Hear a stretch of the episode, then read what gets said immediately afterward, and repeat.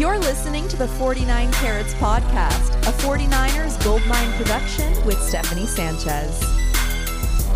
What's going on, everyone? Welcome to another edition of the 49 Carats Podcast. I'm your host, Steph. It is Monday, December 4th, Victory Monday, and maybe no greater Victory Monday than this one for maybe a while, right? Like Weston, this one this one feels exceptionally well over some of the rest because of who who uh the 49ers victoried on on Sunday, right? yeah. Um yeah, I, I'm I'm like trying to press my mind. It's been a long time, you know, since like a regular season win especially for a team that just has different aspirations. You try not to get your, you know, too high, too low based on the flow of like the regular season. But this one was just super sweet given how the, you know, our season came to an end and who it came, you know, whose hands it came to an end in and all the trash that talk that has led up to this over the last 10 months or so. Um, and to whoop them, to whoop them, stuff like that. Yeah wow. And I'm going to eat humble pie too, right? Because on this show last week, I said, I don't think this is going to go the way people are anticipating it. And I don't think, you know, I, I, I think very highly of what the, the product that the Philadelphia Eagles put out there. But my God, that exceeded any, come on. I don't care what score you predicted before the game. If you're the Niners by a million crowd, right? Like you never actually believe that, but that's what it felt like um, yesterday. It was, it was awesome. Oh yeah, that's definitely what it felt like. And I I know a lot of Eagles fans after the fact coping, you know, with the with the loss of this great of their team. You know, a lot of them are like the 49ers are treating this like it was their Super Bowl. I mean, I don't think they understand how much pain like that NFC championship game yeah. was for us fans because we we did we will never know how that ended and the way that this game played out like it had us feeling kind of vindicated right like we knew all along what would have happened eh, in in a way and you know i i know it won't change the outcome of the nfc championship game but damn does it feel good on uh, december 3rd uh, mm-hmm. to get that win yeah, I know it's week 13. I know it's very likely these two teams meet again in heightened circumstances in the playoffs, but I'm enjoying this. And I'm not going to let anyone else like not let me enjoy this, you know? Listen.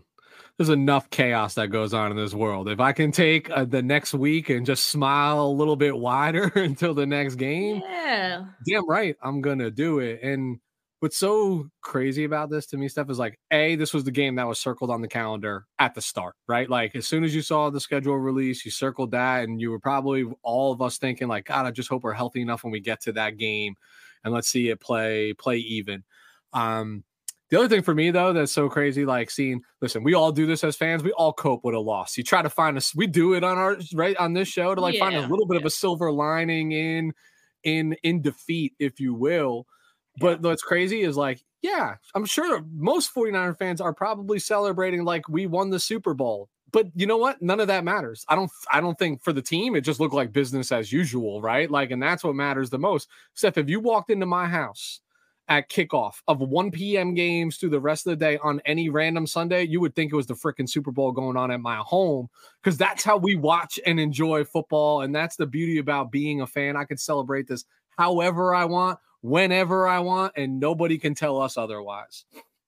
Yeah, exactly. And if you think this had any semblance of what the 49ers winning the Super Bowl would look like, you would be sadly mistaken. Yeah. We're taking we're taking so many victory laps, it's not yeah. even funny. So no, this is just if, the tip of the iceberg.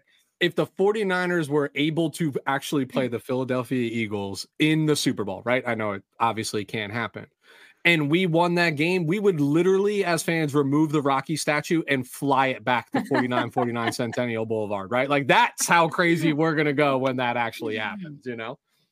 Yeah, but um, I mean, all all all in good fun.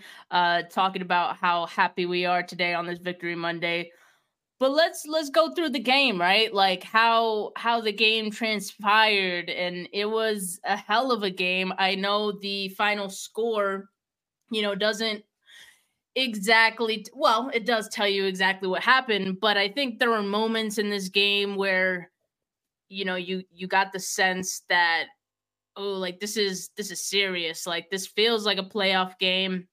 Early in that first quarter i felt like philadelphia at least on defense had a lot of that momentum going for them the crowd in, in philadelphia was hyped they had reason to be the 49ers weren't moving the football they were going backwards in, in one of those drives and so from that point, like I kind of I was getting a little stressed. So I was getting a little stressed. And what I think I saw at that moment, I was like, man, like this this is my greatest fear. Like the offensive line not being able to, you know, hold their end of the bargain against much better um, opponents. And and that's how I felt about the Eagles defensive line.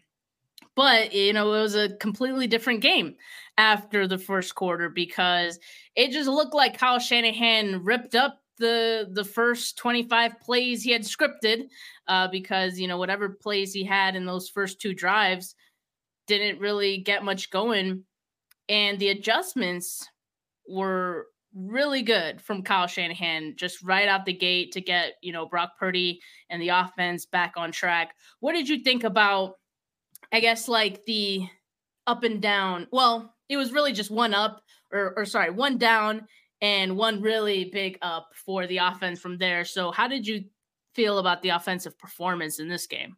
Yeah, in my line of work, we call that a hockey stick, right? Up and to the right. That's what it looked like after the first quarter.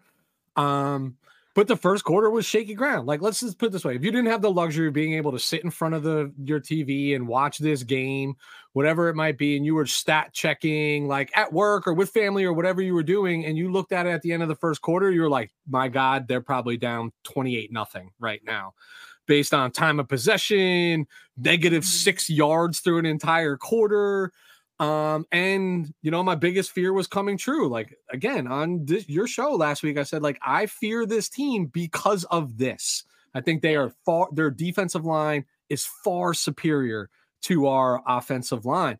And honestly, that's what the first two drives looked like, right? I mean, they couldn't get any anything going with I don't they, I mean they barely even tried to run, but like you know, pressure in Brock's face, like you know, moving out of the pocket and just timing looked off, sequence looked off, and uh, you know, and then like you said, right, like after, but I think the saving grace was, and you saw this tide like turn a little bit, was after that second possession for Philadelphia, not getting into the end zone again. Yeah. You were like, got it. One possession can you can still take the lead here, right? Even if you stop the bleeding, you go down and kick a field goal. You know, just get something positive going, like you're still in this game, and that kind of slowed the breathing a little bit because I think I was like hyperventilating through the first quarter, and then you just saw like wizardry. I don't even know what, what what the word the right word is here. Like from the master, the the puppet master himself, like Kyle Shanahan. Like this game just so quickly flipped on a script. And I agree with you. And I don't think I've ever seen this in Kyle's tenure, just scrapping 20 the first 25. Like that's his that's what he's known for, right? That's what that's how he gets out to leads. Like that's what's that's the stuff that's in the lab all week is that first script yeah. your scripted plays. Yeah. To ask that true. man that carries himself as arrogantly as he does to toss that out the window and say it's not working, like that doesn't often happen. And he did. You know, I, I, I firmly believe he was just like, I got it. I see what they're trying to do to us now. How do I exploit this on the fly? And it was insane to watch thereafter. Yeah, that was probably the quickest adjustment I've seen ever. from Kyle Shanahan in a, in a game ever. ever. Yes, um, and I I wonder if part of that was like I don't know, maybe the extra time to prepare for the game. He had like a plan B ready to go just in case um, because you know sometimes when you game plan you you kind of try to suss out what the opponent is going to do um, and how they're going to try to stop you and it just seemed like he already had you know the adjustment in his bag in his back pocket in case he needed to bring it out and he needed to bring it out and they never looked back from that point on it, the eagles had no answer from that no. point on and I mean, the the rest is history. But Weston, like you you mentioned the fact that, you know, the 49ers defense was able to hold the Eagles offense to just 6 points on what felt like two successful drives for them, right? Like they were moving the football.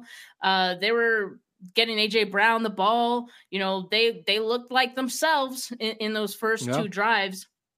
But I think what we've seen from this defense over and over again, even when they get into those situations, they bend, don't break, right? And yep. and those two drives for the defense were huge because yeah, it, it really just made the you know the Eagles going up by six points surmountable.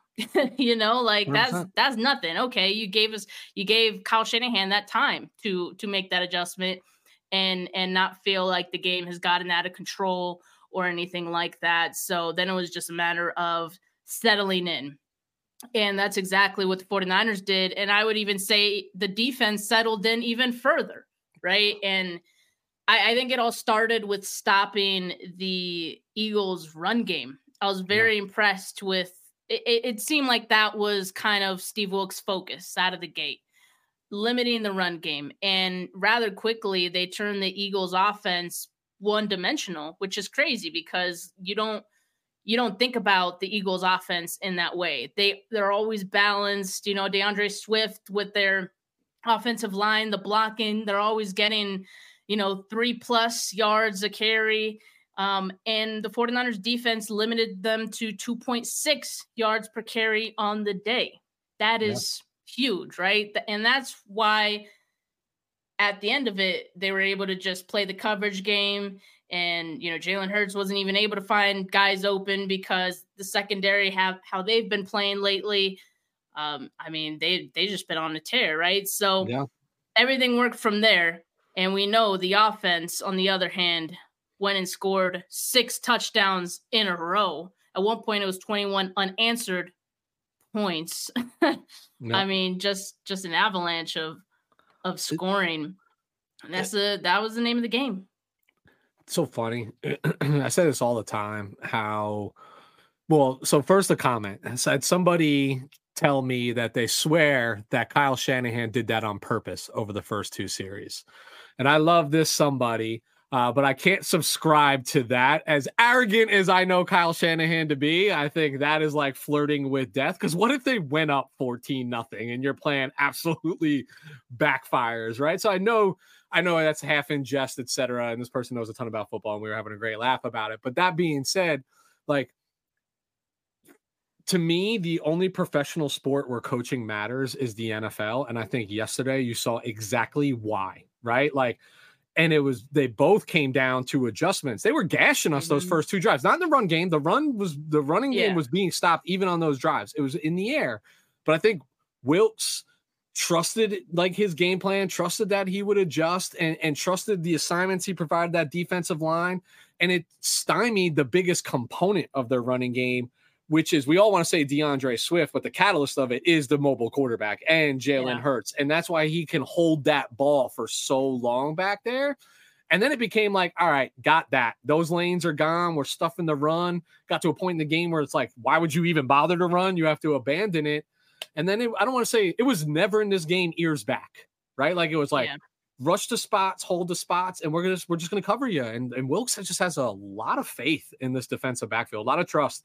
Um, a lot of man in this game.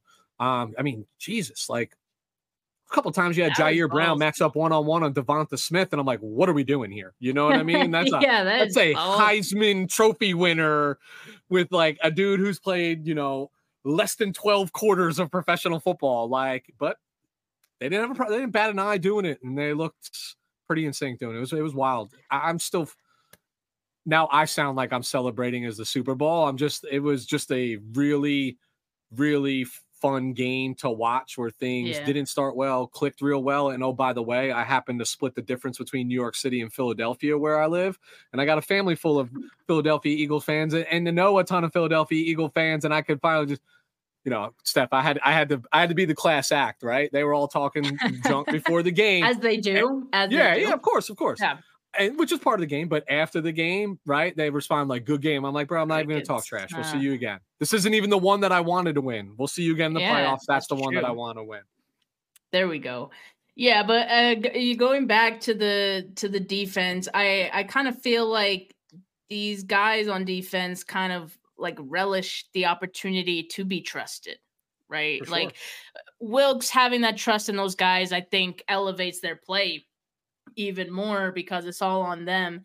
And Mooney Ward these past two weeks, we'll talk more about him in a bit, but like he's he's just been awesome against these like all pro wide receivers. Like, what business does Mooney Ward have covering, like, following DK Metcalf around and then the following week doing the same with AJ Brown, who AJ Brown's a much better receiver than DK Metcalf. No shade of Metcalf at all, nope. but AJ Brown's like a top five receiver in the league.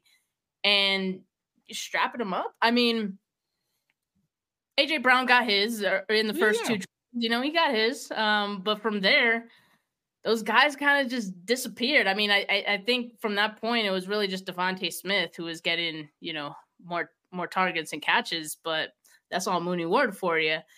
I I do want to ask, uh, or I just want to discuss this Weston, um, Dre Greenlaw, and uh, head of security for the Eagles. I'm already forgetting his name. Um, his name's only been plastered on like Twitter. Yeah, Dom, I remember Big Dom. Dom. That's what that's yeah, what I remember. They were they were building statues for him apparently already um, in Philadelphia. But like I I don't a very controversial moment in the game because for one, it's like you know Greenlaw putting the hand on anyone. Like you know, I I get it. Like that's that's call for for getting disqualified. Uh, sure. Uh, but Big Dom, like, bro, what are you doing? Like, who who are you to be up in the mix like that? And that's really what kind of set it off for both sides, I think. And it was just a very weird moment in the game. Like it, it felt like the game was starting to lull a little bit, and the 49ers were taking control. Um, they had the reins of the game. Yeah. And then for a moment there, it just felt like the Eagles got it back. Um, and the crowd was like all mad and back into it. It was just a weird, weird moment. I've never seen anything like that happen in a game. Well, you know what this uh, this event did for me is I didn't even know they had chief security officers that were on the sideline of games, and I've been only following the sport for 36 years. Like, I, I couldn't even tell you who holds that role for the 49ers, right? I would have to go Google that. I don't have a here's my problem with it all is all right, like do I ever need to know the name of the chief security officer of any other team, including mine? Like, no, you know, probably shouldn't have right. been there, probably shouldn't be that close to the sideline to begin with. But the bigger problem for me is it's it's Dre Greenlaw. Like, yeah. you know better. Big. You know better. Why do I know you know better? Because this is yeah, Paul Blart Mall Cop that's on the side over there is like you. This ain't like this happens time and time and time again. Unfortunately, this one didn't cost us.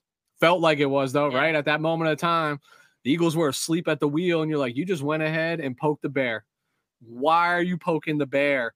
Um, and this is my problem with with Dre. Like, a dude is a heck of a football player. He's tremendous but he's a liability. And like that, that one time, and probably the most significant moment possible, it's gonna scream. He's Draymond Green. Like you need the. I've seen a lot of people make that you, comparison. I don't even follow the goal and say I hate the NBA, but I can tell you I know who Draymond Green is because I know every football team. Uh, excuse me, every team wants a, a bully, an enforcer, a guy who's not going to be intimidated, and that's Dre Greenlaw. But Draymond Green was getting what, what lead the league in what is he Dennis Rodman leading the league in technicals, you know, year after year yeah. after year after year.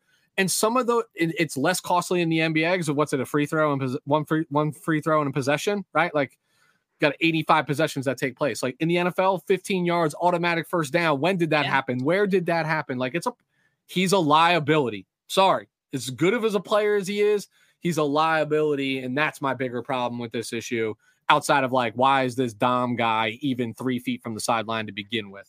Not his job. the you know the timing of it felt not great, you know, because yep. like I said, you know, the 49ers at that point were starting to take control of the game. It just felt like you you gave the Eagles a necessary juice. But at the end of the day, it, it didn't end up mattering.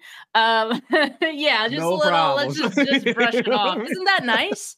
Isn't that nice when you can have a, a liability like that, a big play which could potentially be a game swinging event that happens yeah. and it doesn't even end up mattering. Um, Shout out to Oren Burks who came in and played well too. So he did. He did. Yeah, he. Shout out him. Yeah, that like I mean that's tough to do. Like you're not expecting to to play the game, but you're ready for for whatever comes up. And yeah, he had a he had a few tackles, few moments in there. So shout out him. Um, but I think with that, let's let's move on to talking about players who deserve to be nominated here for 49k player of the week um, because i mean a great performance for on both sides of the football. There's a lot of guys to you know give our flowers to here and put up for the voting.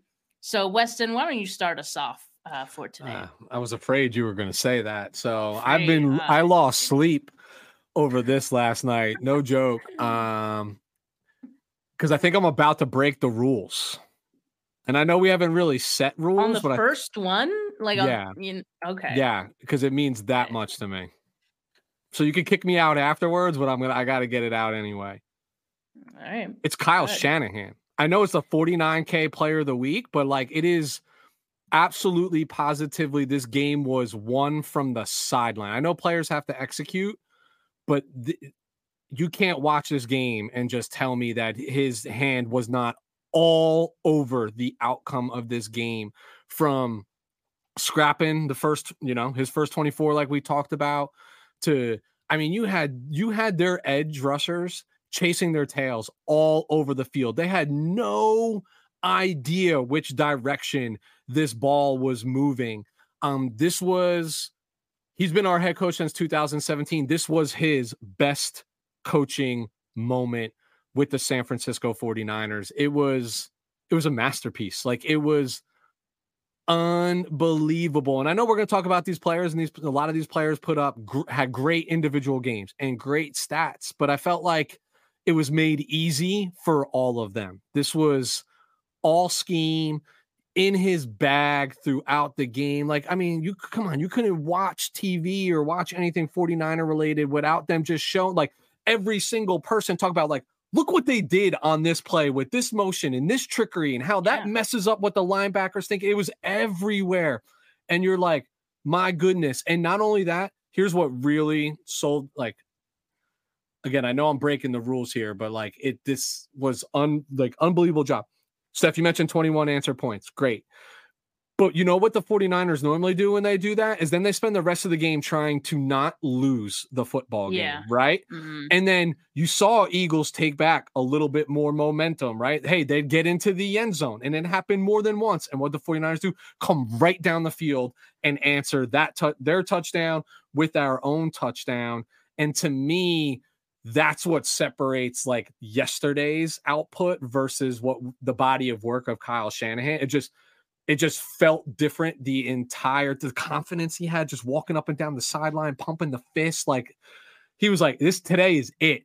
Today is yeah. my you know what i mean? Like what, what do they call it? The what, what's the your your my swan song? Like that was it. Like i don't know if it's if you're gonna get anything better um from an individual. So i'm sorry. I know it's not a player but it was a crazy performance nonetheless yeah, I, I think this game sort of encapsulated, uh, I think that's how you say it, uh, like the growth of Kyle Shanahan. A lot of people lately have been talking about how he's grown as as a play caller, as a game manager, and I, you know, we're seeing it, and a lot of that has to do with you know Brock Purdy, right? But you know, I I think this game it felt like it was also personal to Kyle Shanahan. He understood the moment. He understood the the gravity of this game and he wanted to go out there and make a statement. Like I know every coach is going to go out there and give you the coach speak answers and they're going to be like no, this game was not any any bigger than any of the other ones. We take this one week at a time and all that. And it very well could be one week at a time. But even even as subconsciously, like I'm sure these guys, these coaches were circling this game on their mm. calendars, whether they say it, whether they admit it or not. And so I think just the way that he went about this game and the confidence that he had in it came from the game plan that he wasn't even able to execute in the NFC Championship game too. And now, like you look at the Eagles' defense, and they're n- less dangerous than they were then. Like they they have way more holes than they did then. So I I just I think it came from a place of just wanting to make a statement and and knowing knowing he had the guys and he had the plays to make it happen. And yeah, it's just like I just a really quick example like rich put out a great um thread about just one of the plays that they ran like three different times i believe and each time um something different happened uh so like the the christian mccaffrey um route that uh was Brock the, Purdy the... ended up hitting on the left okay this left, results uh, sideline I didn't so this, this is the second time yeah, so this is the second time they ran it. The first one was an incompletion to McCaffrey, uh, but McCaffrey did like an out on that one. Uh, the second time they targeted Jauan Jennings uh, up the middle, but you see McCaffrey went off and ran a route. Um, but yeah, uh, Jauan Jennings got that one, and then the third time they ran it, um, same same motion of McCaffrey going out here, and so the linebackers thinking oh, he's this probably is... going to go out again because that's what he did the first time, and then what whoop, a ball, right a ball. over. He, he, released that before McCaffrey yeah, was, was, even nice. out of his break on the out. That was. Yeah, he does that a lot, doesn't he? He does that a lot. That's um, what you're taught um, to do. Uh, most most you you, you know because you have gunslingers right that they wait till you're open and they'll just place it in there like a dart right when you're more of a finesse thrower and you're ba- on accuracy, you got to throw you throw to windows all day. It's anticipation. That's why you know that's how the West Coast offense was invented. If you yeah. You know, if you break that rhythm, you break that quarterback. Like that, it's that simple, but it's really hard to break that rhythm. Yeah, and and so like I think what we see out of Kyle Shanahan, I mean, we've always seen this. He sets up plays you know sometimes within many games like you'll see like it's like i don't know a game of inception? I don't, I don't know. Um but just like sev- he he puts the idea in your head you know yeah. like it, he implants the idea. Um and then you think it's going to be one thing it turns into something else. And I, I, mean it's it's really just he's mastered that. It's unfair. And the coaches you know the coaches are playing the mind games with each other the players are playing the mind games with each other and like you know nobody wants to be outsmarted so then everybody's overthinking everything. It's just a mess yeah. right you know and uh but i don't know. I just thought that was his absolutely the best coach game that i've i've seen from kyle shanahan. Yeah i mean that's that's totally fair. I think so too. I, I think so too and i think we'll just continue to see kyle shanahan grow as a play caller. And i think it's because of this next guy that i'm going to nominate. Let's do it Brock Purdy. I mean, the the growth of Brock Purdy and the trust that Kyle Shanahan has in Brock Purdy is what has allowed this offense to evolve and to grow to what it is right now, which is a juggernaut offense putting up like 42 points and it's against its two biggest opponents uh, in the Eagles and the Cowboys and on any other game, nah, just a, a measly like 30 plus, right? Yeah. like on, on, a mm-hmm. bad day, you know, maybe scoring 30 plus. Um, so Brock Purdy has a lot to do with that. I mean, I, and I think overcoming that first quarter and that not exactly going to plan. He took two early sacks, going to uh, the the scene of the crime, you know, your where yeah. your big injury happened uh i mean you know there's there's the mental aspect of that but it mentally it doesn't feel like anything fazes brock purdy. Like there isn't anything getting through that head unless it is the the quick processing unless it's the game plan and executing it to a t.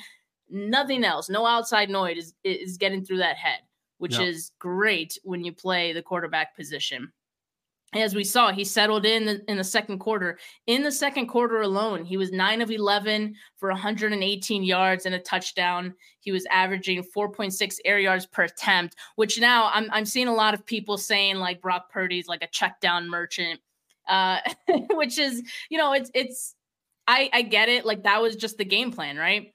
That's and, it. and it worked. Game flow. Against, That's all that is. I mean, it, it worked against the Eagles. He's, he's still averaging 9.6 uh, yards per attempt this season. No. no one, no one's even close to that, right? So, uh, call him what you want, but he executed the game plan to a T. He finished 19 of 27, 314 yards, four touchdowns. And I mean, what's going to get lost in all of this, because I know a lot of his playmakers had some really big plays, you know, and we'll talk about that as well. Um, but he was converting some big third downs. He was. Kept the chains moving. Like, I don't think people are going to really pay attention to that, right? Because in the grand scheme of it, like those little things I think we're already starting to take some of that for granted. I mean, I had uh, KP on the show yesterday to talk about uh, in the post game, and he, he kind of mentioned like some of what Brock does. We're already starting to take it for granted. I think like just converting those big third downs is one of those things, right? Keeping the chains moving, being reliable um, in that sense, putting his offense in favorable spots. So I, I definitely, you know, want want to nominate Brock Purdy for his performance. I don't even think it was Brock's best performance, but I I can't I can't overlook his contribution to this mm. win. Hundred. I mean, another one whose hands are all over it. if we were just stat box watching, you'd say this was his best game, right? Four touchdowns, 314 through the air, um, whatever the completion percentage was. I think he was what missed, had eight incompletions, something along those lines. I think what he gets knocked for in this is it didn't it didn't have to be flashy from his perspective. Meaning, you know yeah. what I mean? Like didn't have to stretch the field. Listen, he made a couple really incredible throws. You just brought one up. That that throw to, to McCaffrey, that's a touch mm-hmm. throw, put it right on the money. He had another one on a big third down they isolated Aiyuk all the way out to yeah, the to the, right, right, alone, side, right? Yep. on, you know, to the far side of the field out and put a dart out there. You know, like you can't ever knock a guy for just doing what he's asked to do. And you you hit the nail right on the head. Game plan. This was the game plan, or at least the new game plan after the original game plan might have been yeah. scrapped. But that's yeah. game flow. You want me to go in there and knock on the huddle and say, "Hey, Brock, you know, uh, I'm going to need you to throw that ball downfield. These writers don't like it too much when you're dinking and dunking, you know what I mean? And the other, the opposing fans are going to, whatever, scoreboard, scoreboard, scoreboard, scoreboard, yeah. scoreboard.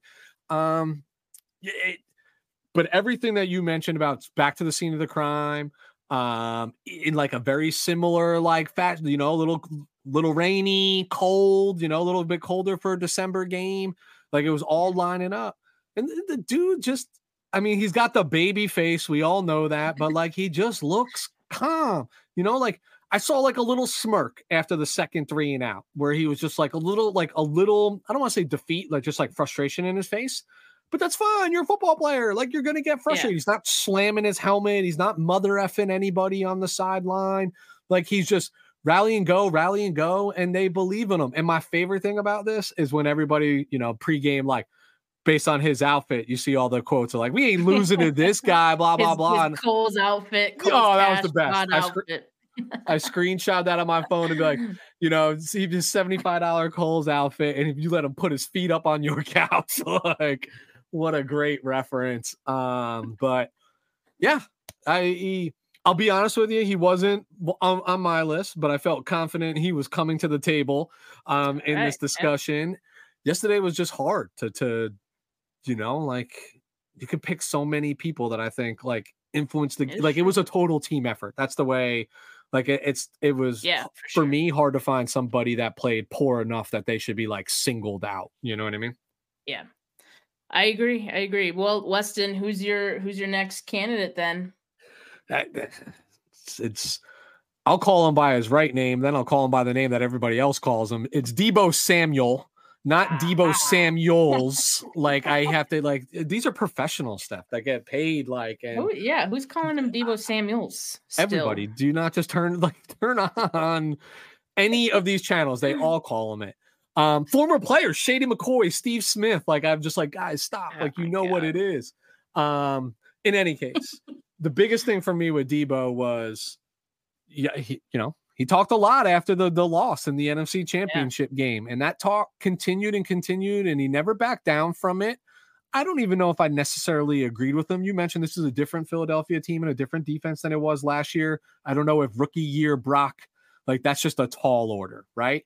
Now he's a little bit more seasons, got things under him. So, but again, I know this is a a, a trash talking sport and it is part of the equation, but it's been consistent chatter around things would have been different. And it's specifically coming from a single individual, right? Like who's been the voice and the focal point of this. For him to come in and have the game that he had 138 total yards, three TDs in a very physical manner, doing all things. We talked about last week how it was like, hey, nice to see you 2021 Deebo, right? Where you're doing a little bit of the Right, yeah. running game, a little bit of the passing game. This was that. The, in in you know and then some right? It was just building upon the presence that he built you know in the the, the most recent game and just he was a beast. He was a dog and you just have to respect the fact that like in any any chasm of life when you talk your talk you better walk your walk and the man walked his walk and for that he has my god he already had my respect but no that was a big game that he that he talked and a big game that he put up there there aren't a lot of players who can talk as much as he does and back it up as much as I've seen him do. Like I'm I'm still thinking also about that that one mic'd up moment that we had in I think it was like two playoffs ago when he was telling Kyle to give him the ball uh, against the Cowboys. He he put in the called it. box He he Yep. scored. like I mean, he he can. It, Deebo, like, why didn't you tell us it was this easy?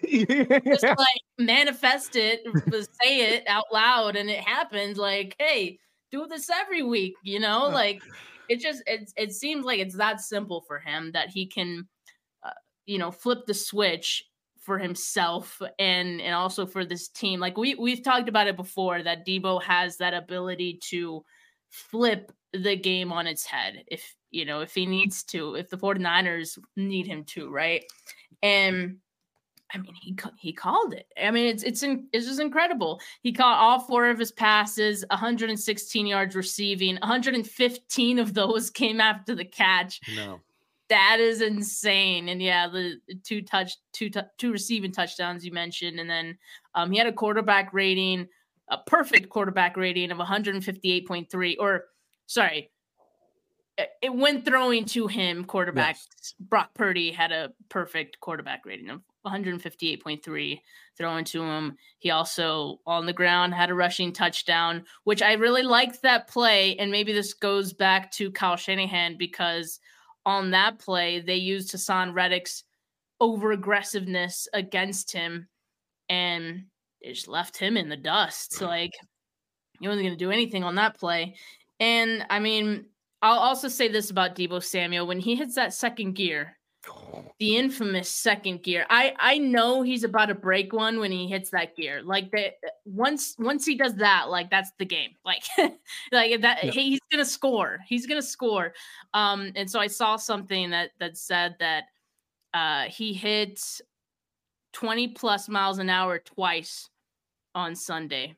And on the he was 20.45 miles per hour on the 12 yard touchdown run. That's the third fastest time by a 49ers ball carrier this year. Um, he this was year. this year, yeah. Uh 20.23 miles an hour on his 46 yard touchdown catch. That's fifth fastest. And then 19.45 miles per hour on the 48 yard touchdown catch. I mean, once he it is just tough to to catch him once he gets to that mode, right? And- that second gear. and- And he surprised you how fast he is though because he's like that little stocky guy you know what i mean like Yeah. you know he's going to be and then you're like oh my god he's pulling away from me and to your point like it's visible to the audience when he hits that second gear my lone frustration i was like hey fox camera crew keep up deebo sees something that i can't see right and he's about to split a defender or take it you know across the field like switch cameras now so I know what's happening. Um, just I, I also I, I also just want to say one more thing. yeah, Ray Ray course. McCloud didn't play this game. yeah, Um, and so Deebo Samuel was out on kick return duty in in this game, and I think he did a good job. Like I, I think I want to see him there more. Like if it wasn't for like the injury risk, uh, Yeah. you know, of, of returns, Mhm. I'd love to see Mhm. Deebo um take mm. on more return duty because he looked like he he was almost gonna break one, but then he got tripped up. yeah. The injury risk is one, but it's also like, you know, the self belief of Deebo Samuel could actually hurt them. Where he's like 9 I'm yards saying, deep in the end says it- zone. He's like, I'm he gonna just house says it out loud. Yeah. Yeah, exactly. If, I'm if- gonna that's all he has to do. Apparently, that's, that's all he has to do. Kyle, let me back up. I'll put it in the box. That's what he said. I'll put it in the box. Wow. Um. Yeah. My my brother in the comments says Deebo, aka Cheetah. Wow. uh, Okay. I don't know about that because Tyreek Hill may have something to say, but hey, I mean Deebo's pretty fast. Again, once he once he knows, once he sees like green, he's like, Yeah. I'm I'm housing this. Yeah. So Love it. he can call it. Um. All right, Weston. Who's your Who's your next nominee I- here? It's you. I said Deebo. Oh, that's right. Okay. Um, see, Obviously, he was on your list as well. he was on my list, and that was like my my biggest one. So Yeah. that's why I thought, you know what, I'm gonna stick to the offense on this one because you know I I sense a theme here, so I'm gonna stick on offense. This one might be not as expected, but I just wanted to give this player his flowers as well in this game. Jauan Jennings. I mean, you know, maybe a little unexpected, but I like this one this week. He was clutch this week, and I went back and I I looked at how many third downs he had or he converted in this game. Is three. It felt like more, but Yeah. three. I think it was because in the moment, and two of them happened on the same drive. And so I'm gonna just read them off. Third and five, it was an 18 yard catch that he had on third and five. Third and nine, uh, eight yard catch, not converted, but set up a fourth and one. and one, At that point, they were on the Philly 36. Next play, CMC converts it. So he he put him in a Like good spot. 10 minutes left in the game when they went for that fourth down, too, if I remember Yeah, correctly. love it. And then uh third and five, a catch and Eli Ricks get the hell off me an 18 yard touchdown. It seems like he's been doing that lately. Like he just does this like turn and gets every defender off of him and just keeps going. Um, I I like that new wrinkle in Jauan Jennings' game. I Yeah. mean, he was already third in Jauan, and I, you know, I think we're also seeing maybe some of Kittle and Deebo is rubbed off on him a bit because now he's really starting to want to get those extra yards after the catch. Yeah. He's just a really nice luxury as your third wide Yeah. receiver, right? Yeah. Because you have confidence in him as a wide receiver.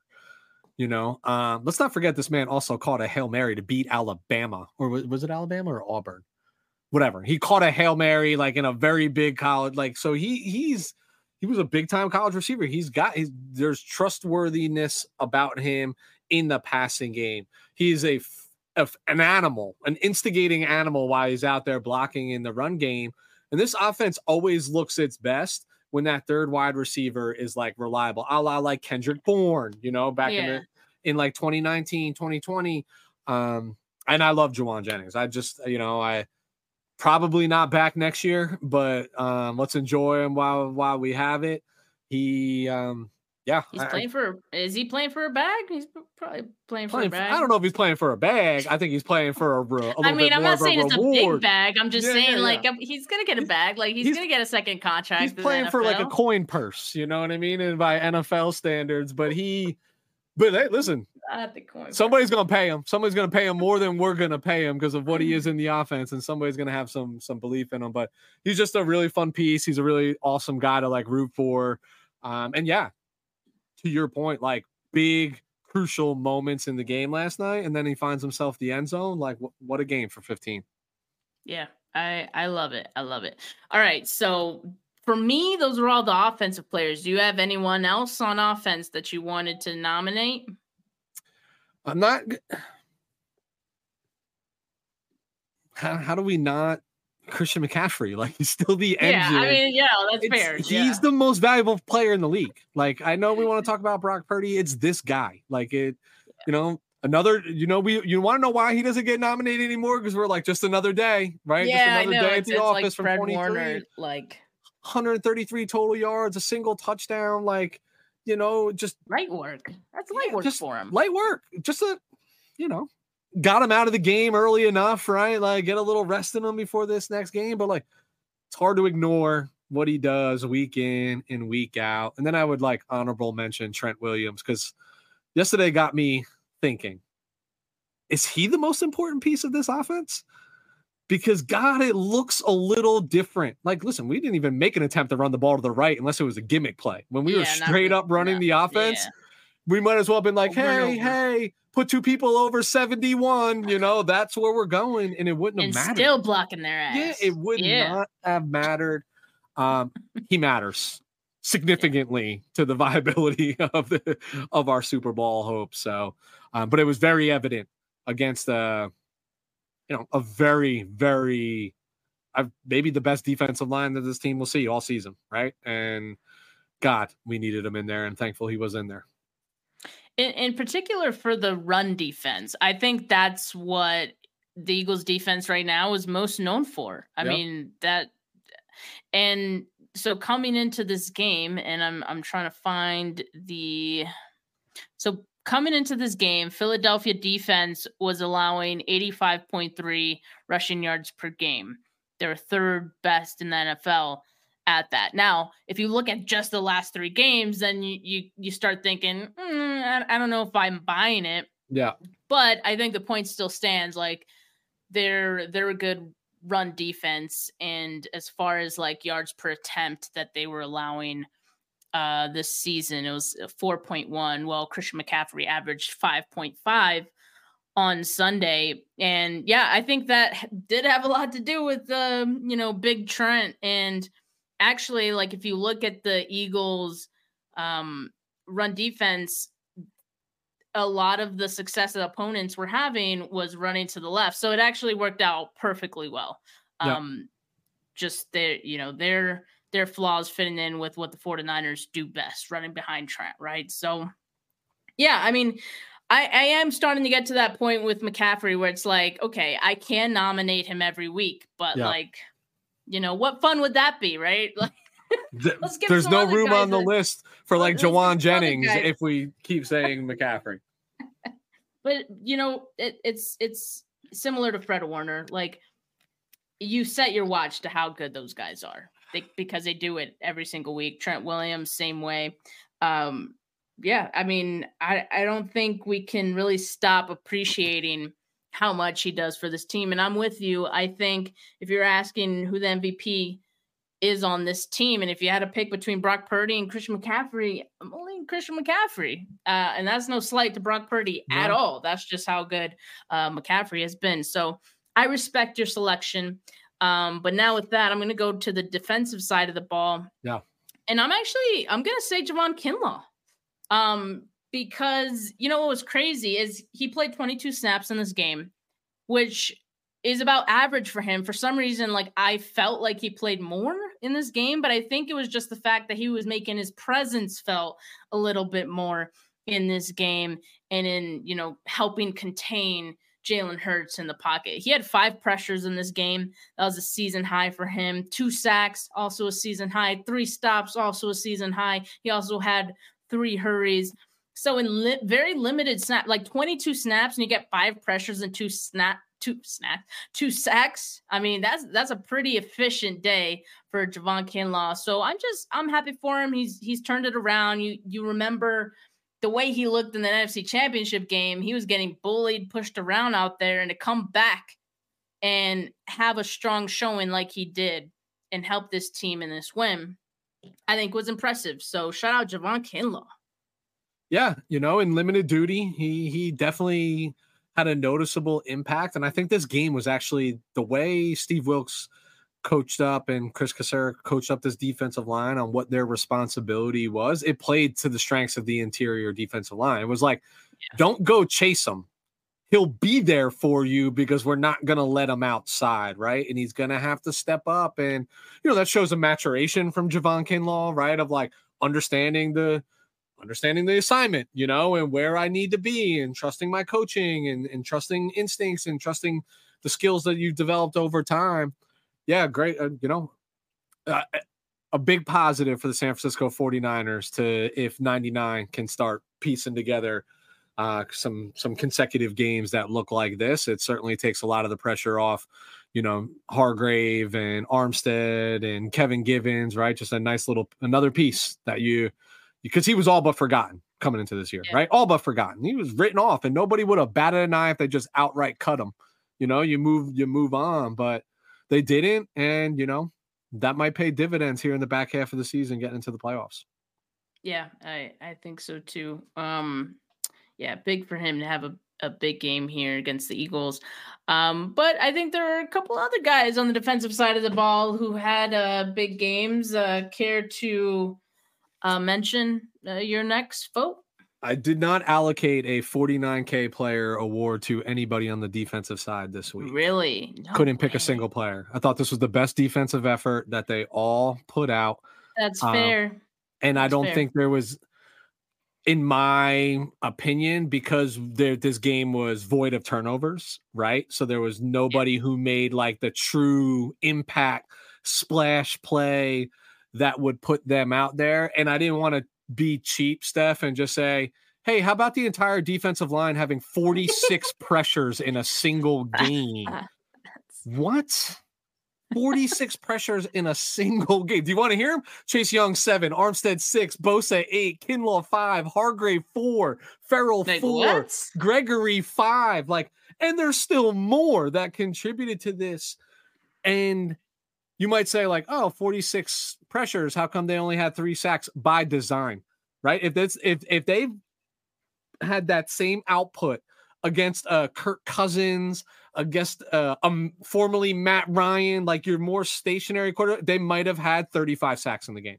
Like they ate that offensive That's line crazy. up. They just didn't push past a certain point. Because you saw early in the yes. game what happens when you did. Randy Gregory yeah. broke assignment one time, and there's Hurts outside nine yards, and he'll do that all day. If the pass game is yeah. not there, he'll do that all day. And they took that away. I really mean this when I say this, Steph. I thought this was the most complete defensive performance of all season, given who the opponent was, given who, what their yeah. skill sets were. They adjusted, they shut down the, the pass game. Um, they obliterated the run game from get go. It just it just was felt like the most impossible challenge to choose a single defensive player because it was so void of the the, the the super sexy, attractive stat lines that might separate somebody. Nobody had like a 40 tackle game. You know, the the our leading sacker was Javon Kinlaw, but I could argue there was eight people around the bo- outside when Jalen Hurts tripped over his own two feet. Um, you know that they all contributed. Everybody mattered yeah. in this game. Yeah, no, I, I'm totally with you. Um, at the same time, and, and thank you for bringing the 46 pressures tidbit. I even know that. Um, but at the same time, I'm like, you know, for that performance, that defensive performance, I feel like it'd be wrong to not like, you know, give some give someone um, you know, some praise. So I'm I'm gonna like make this a two two player one. Um Mooney Ward. You're not wrong by right, any right. name like, that you say. So I'm gonna, yep. I'm, I'm gonna give them their flowers. Um yep. Mooney Ward and Ambry Thomas. I mean, Mooney Ward, he was targeted eight times, allowed four catches for 75 yards looking at that, like it seems like a lot, and it's like, well, why would you say that's a great game? Because he was going up against AJ Brown, and I already mentioned the fact that AJ Brown's like top five receiver in the league. Um, I'm sure there are arguments out there that he's the best receiver in the league. Um, three pass breakups as well, and one of those, actually, like he he kept two targeted touchdowns to AJ Brown from happening. One happened pretty early in the game. Um first and, drive. and that's what yeah, first drive kept kept the Eagles or limited the Eagles to just the field goal. Um, but but they were trying to get AJ Brown one on one with Mooney Ward. They probably loved that matchup, and they found out pretty quick, like, hey, he's he's actually going to contest some of these. So maybe you want to uh, second guess that a little bit. And so he broke that one up outright. And then the one later in the game, uh, like he had his back turned. Um, but it was just really good coverage on AJ Brown and it, you know, hit the the back of his jersey. You know, no no flags, no penalties in this game. He's just been playing some good clean football, some great coverage on receivers who are bigger than him. Like we yep. we talked about it last week. Like Metcalf's a hell of a specimen. AJ Brown, I'm sure, has the size advantage on Mooney Ward as well. And you just wouldn't know it because, like, I mean, he's he continues to limit these big receivers. It just feels like no no test is too great for him. No challenge is too big. Um, so yeah, I, I gotta give Mooney Ward some flowers, and then Ambry Thomas. He was targeted ten times, which is crazy. Um, he allowed six catches for 61 yards, but he also had three pass breakups in this game. And DeVonta Smith, you know, he had his too. He was targeted quite a bit, especially like in the second half uh, from Jalen Hurts. It seemed like he was like the only guy getting open at one point. And I still got to give some credit to to Ambry Thomas because I think that's just part of this game plan of the defense that they just try to keep everything in front of them. Just no don't get plays. beat deep. That's yep. that's all you got to do. And these both of these guys have been doing that um, to perfection these past few weeks. I've been really impressed by both of them. So it just didn't feel right for me to not in, include them. And yeah, I guess I guess that uh wraps up our candidates yep. for this week's player of the week. I'm about to put this up on the screen for you guys to start the voting. Um, I I want to I want to chime in about Charvarius and Ambry because yeah. I agree, and they seemingly are getting better each week. And I know you know people who watch the game be like, well, you know, it felt like Charvarius might have been getting torched early, but if you look at the first big play to AJ Brown, like. And listen, I, I I'm not one. I think they should like literally like remove pass interference as like a penalty to begin with, both offense and defense. Like let these guys battle, right? Like that's the name of the game. But AJ blatantly extends both arms and pushes him off him at the top of his route. And then there's just pure separation in the middle of the field because it's man, it's man-to-man coverage at that point, right? And everybody's backs to to the quarterback. But again, you, you mentioned seven passes broken up between the two of them, and that seems to be just like a weekly occurrence. And and I agree. I think the mantra of this defense is don't give up the big play, make them earn it yeah. all the way down the field because the big play is a cheap seven, right? If we make them earn it, maybe they right, only exactly. earn three. You know, and that's what they feel like they're they're kind of doing week in, week in, week out. Yeah. Yeah, for sure. Um, yeah, so now up on the screen are our candidates Ooh, for week 13 that must have been a win with all those names player yeah there's, there's a lot of a lot of names up here um, so you guys have some work to do, but let us know Kyle in the comments uh, who you think should be voted as 49K player of the week for week 13. And in the meantime, me and Weston are going to continue to chop it up here on this week 13 game. Usually around this time, Weston, at this point, we talk about players we want to put on notice, but I don't know if we have any guys that we need to put on notice. Let me know. Do you is there anyone you're thinking? I, I, just go back to how we started the show with with Dre Greenlaw. Like it's just you know better, yeah. man. Like you know better. I don't even have a problem with the because I think the penalty was bogus. The 15 yard for the right, like got to get the man down. Like that's borderline. Yeah. Blah blah blah. It's the antics after the fact, right? Like, and he does it a lot, even when it doesn't get called. Like I know he's always punching at the ball, but he's always doing it well after the whistle. It just don't put yourself and your team in that position, right? Like these every yard is just so valuable in an NFL game, right? And you know, we talk about like third downs, right? Like the, you win games by sustaining drives on third down and getting the other team off the field on third down. Don't be the reason they stay on the field for something that has literally nothing to do with the play itself.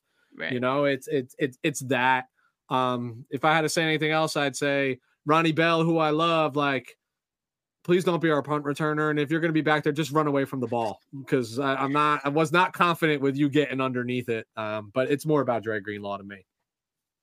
Yeah, um, I'm I'm with you. I mean, I I definitely think that you, you got to be smarter, especially in these big games. You, you know, the I mean, every game is big, and every game like you can't really be making these mistakes, but especially in games like these, like your team is is going to be in the playoffs here in a, a few short weeks, right?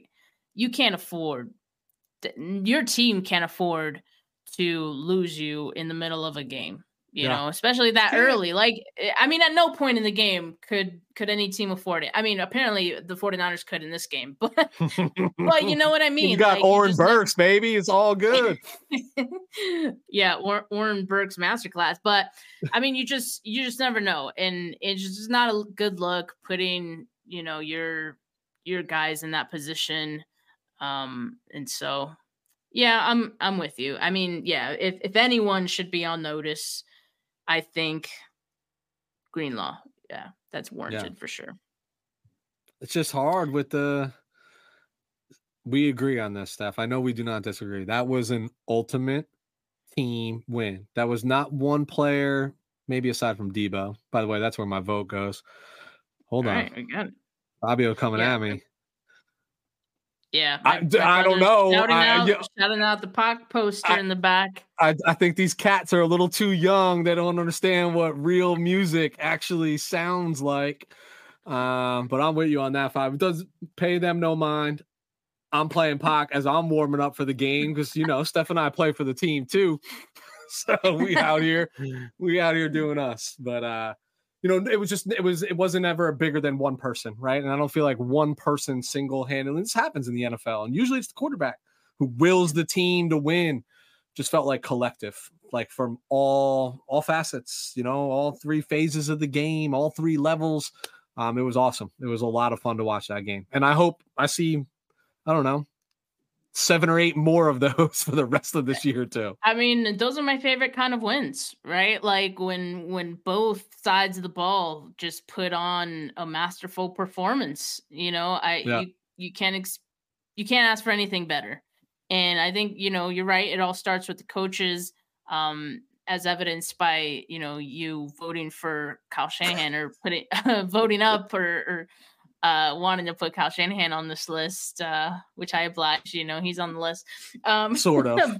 but yeah, sort of. But you know, I, I think we're we're seeing we're seeing this team hit hit a peak right now, and yeah. it just it seems like they're getting they're finding their stride, man. And the next big game is is that game against the Ravens on on Christmas, and then you know, from there, it's get ready for the playoffs, right? So I just hope they're not peaking too early, right? Because we've seen that that happens. Well, I, also- I think it's for for the Niners. I think it's a matter of like injuries. Which, yeah, it's health, health. Yeah, that's their that's their biggest thing, right? Like just staying healthy, which is easier said than done, especially in long seasons, especially when you play like physical games like the one they played yesterday. In fact, there were a plethora of injuries um, that Kyle Shanahan reported today. Um, I'll just read those off really quickly since you know we touched on the subject. Ross Dwelley has uh, tight end has a high ankle sprain. Um, Arik Armstead has a foot and knee injury. Uh, they're waiting more info. I'm guessing on the knee injury. The foot one was one he had, you know, last week. Nope. Didn't practice, but said he was going to play. He played, um, but now dealing with a knee injury. And so Kyle said they're waiting more info. Hopefully, that's not too serious. Spencer Burford, right guard. Um, he is also dealing with a knee injury. Uh, of course, this is a different injury than what he had uh, two weeks ago.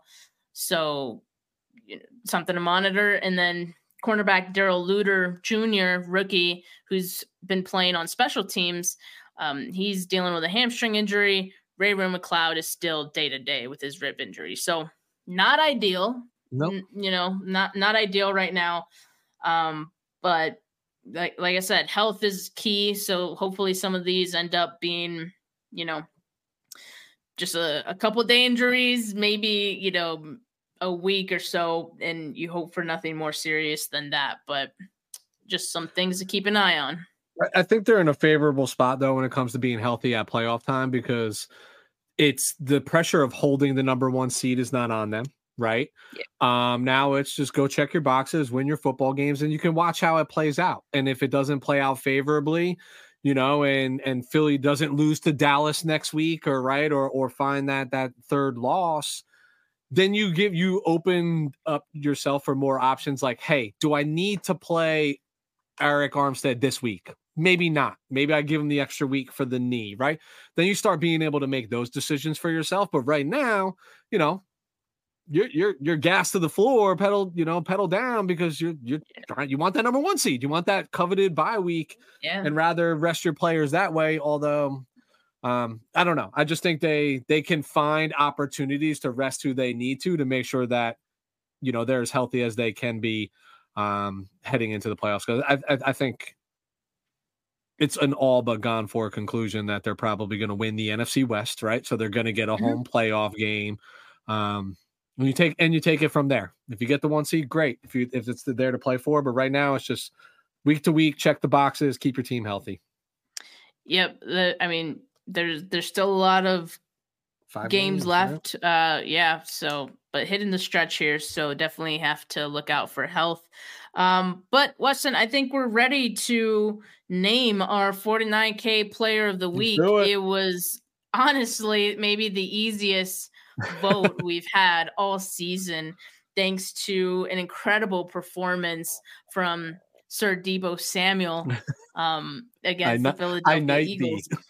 yeah, and you know, honestly, I I hope this isn't the the last time that we see Deebo have a performance like this this season. I'm sure in the playoffs, you know, that's that's really when he comes alive, you know. Um, and so I'm I'm looking forward to it. But great team all around win uh, for them on Sunday and just hitting the peak. Do it. We got, like you said, five more to go. It's there. Man, it's there for the taking. Control five. your destiny. All I care about is that sixth. Mm. I need that. I need that six Lombardi stuff. you need it. You yes. How much yep. my life needs that right now. So. I'm I'm with you. I am definitely with you. Um, but guys, th- thank you so much for tuning into our show today, rocking with us for a little over an hour here. We really appreciate it. Make sure you like this video if you haven't yet. Make sure you subscribe to the channel if you haven't yet. Not just mine, but Weston's as well. Weston, let everyone know where they could find your channel. We're t- it's real simple. We're talking football. Come get come by, give it a fly.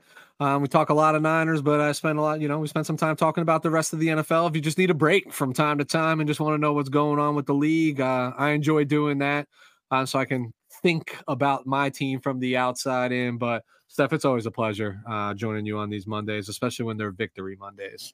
Yeah, absolutely. And hopefully next week we're talking about another victory Monday after the 49ers play the Seattle Seahawks.